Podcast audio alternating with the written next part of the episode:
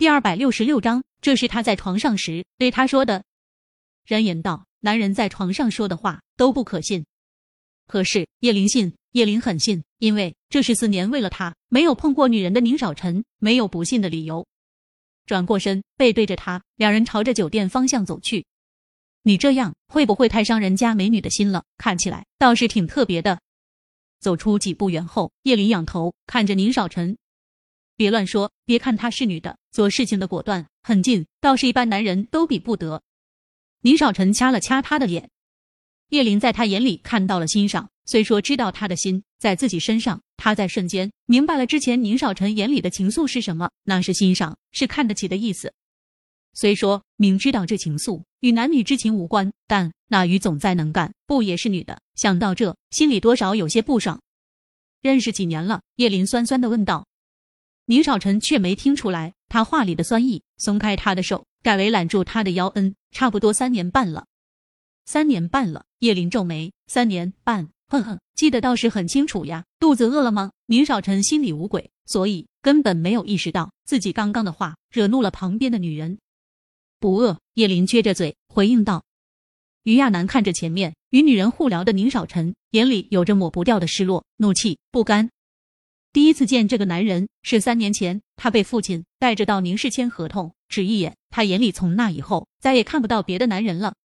他觉得他于亚楠的此生也就只有这样的男人能配得起，能配得了。后和父亲婉转说了自己的意思，却不想父亲说他结婚了，他觉得痛不欲生。人生第一次对男人有了感觉，却是个已婚的。他当时就想，这世间能有什么样的女子能配得起这样的男人？再后来，他见到了高文，那个看一眼不想再看第二眼的女人，他有了别的念头。知女莫如父，父亲和他说，宁少臣与妻子青梅竹马，感情甚好，让他不要抱有什么不切实际的想法。后来从各个渠道得出结论，宁少确实不近女色，不近外界女色。绝望之下，他就剪了一头长发，从父亲手里接管了大哥、二哥都不愿意接管的生意。他告诉自己，既然没有办法做他的女人，那么就做一个能与他比肩的同伴。可是此时此刻，他才明白自己错了，错的离谱。他的妻子，他就觉得配不上他，但人家贵在青梅竹马，他也无怨。刚刚看到他和那女人在一起时，他是故意那么问的。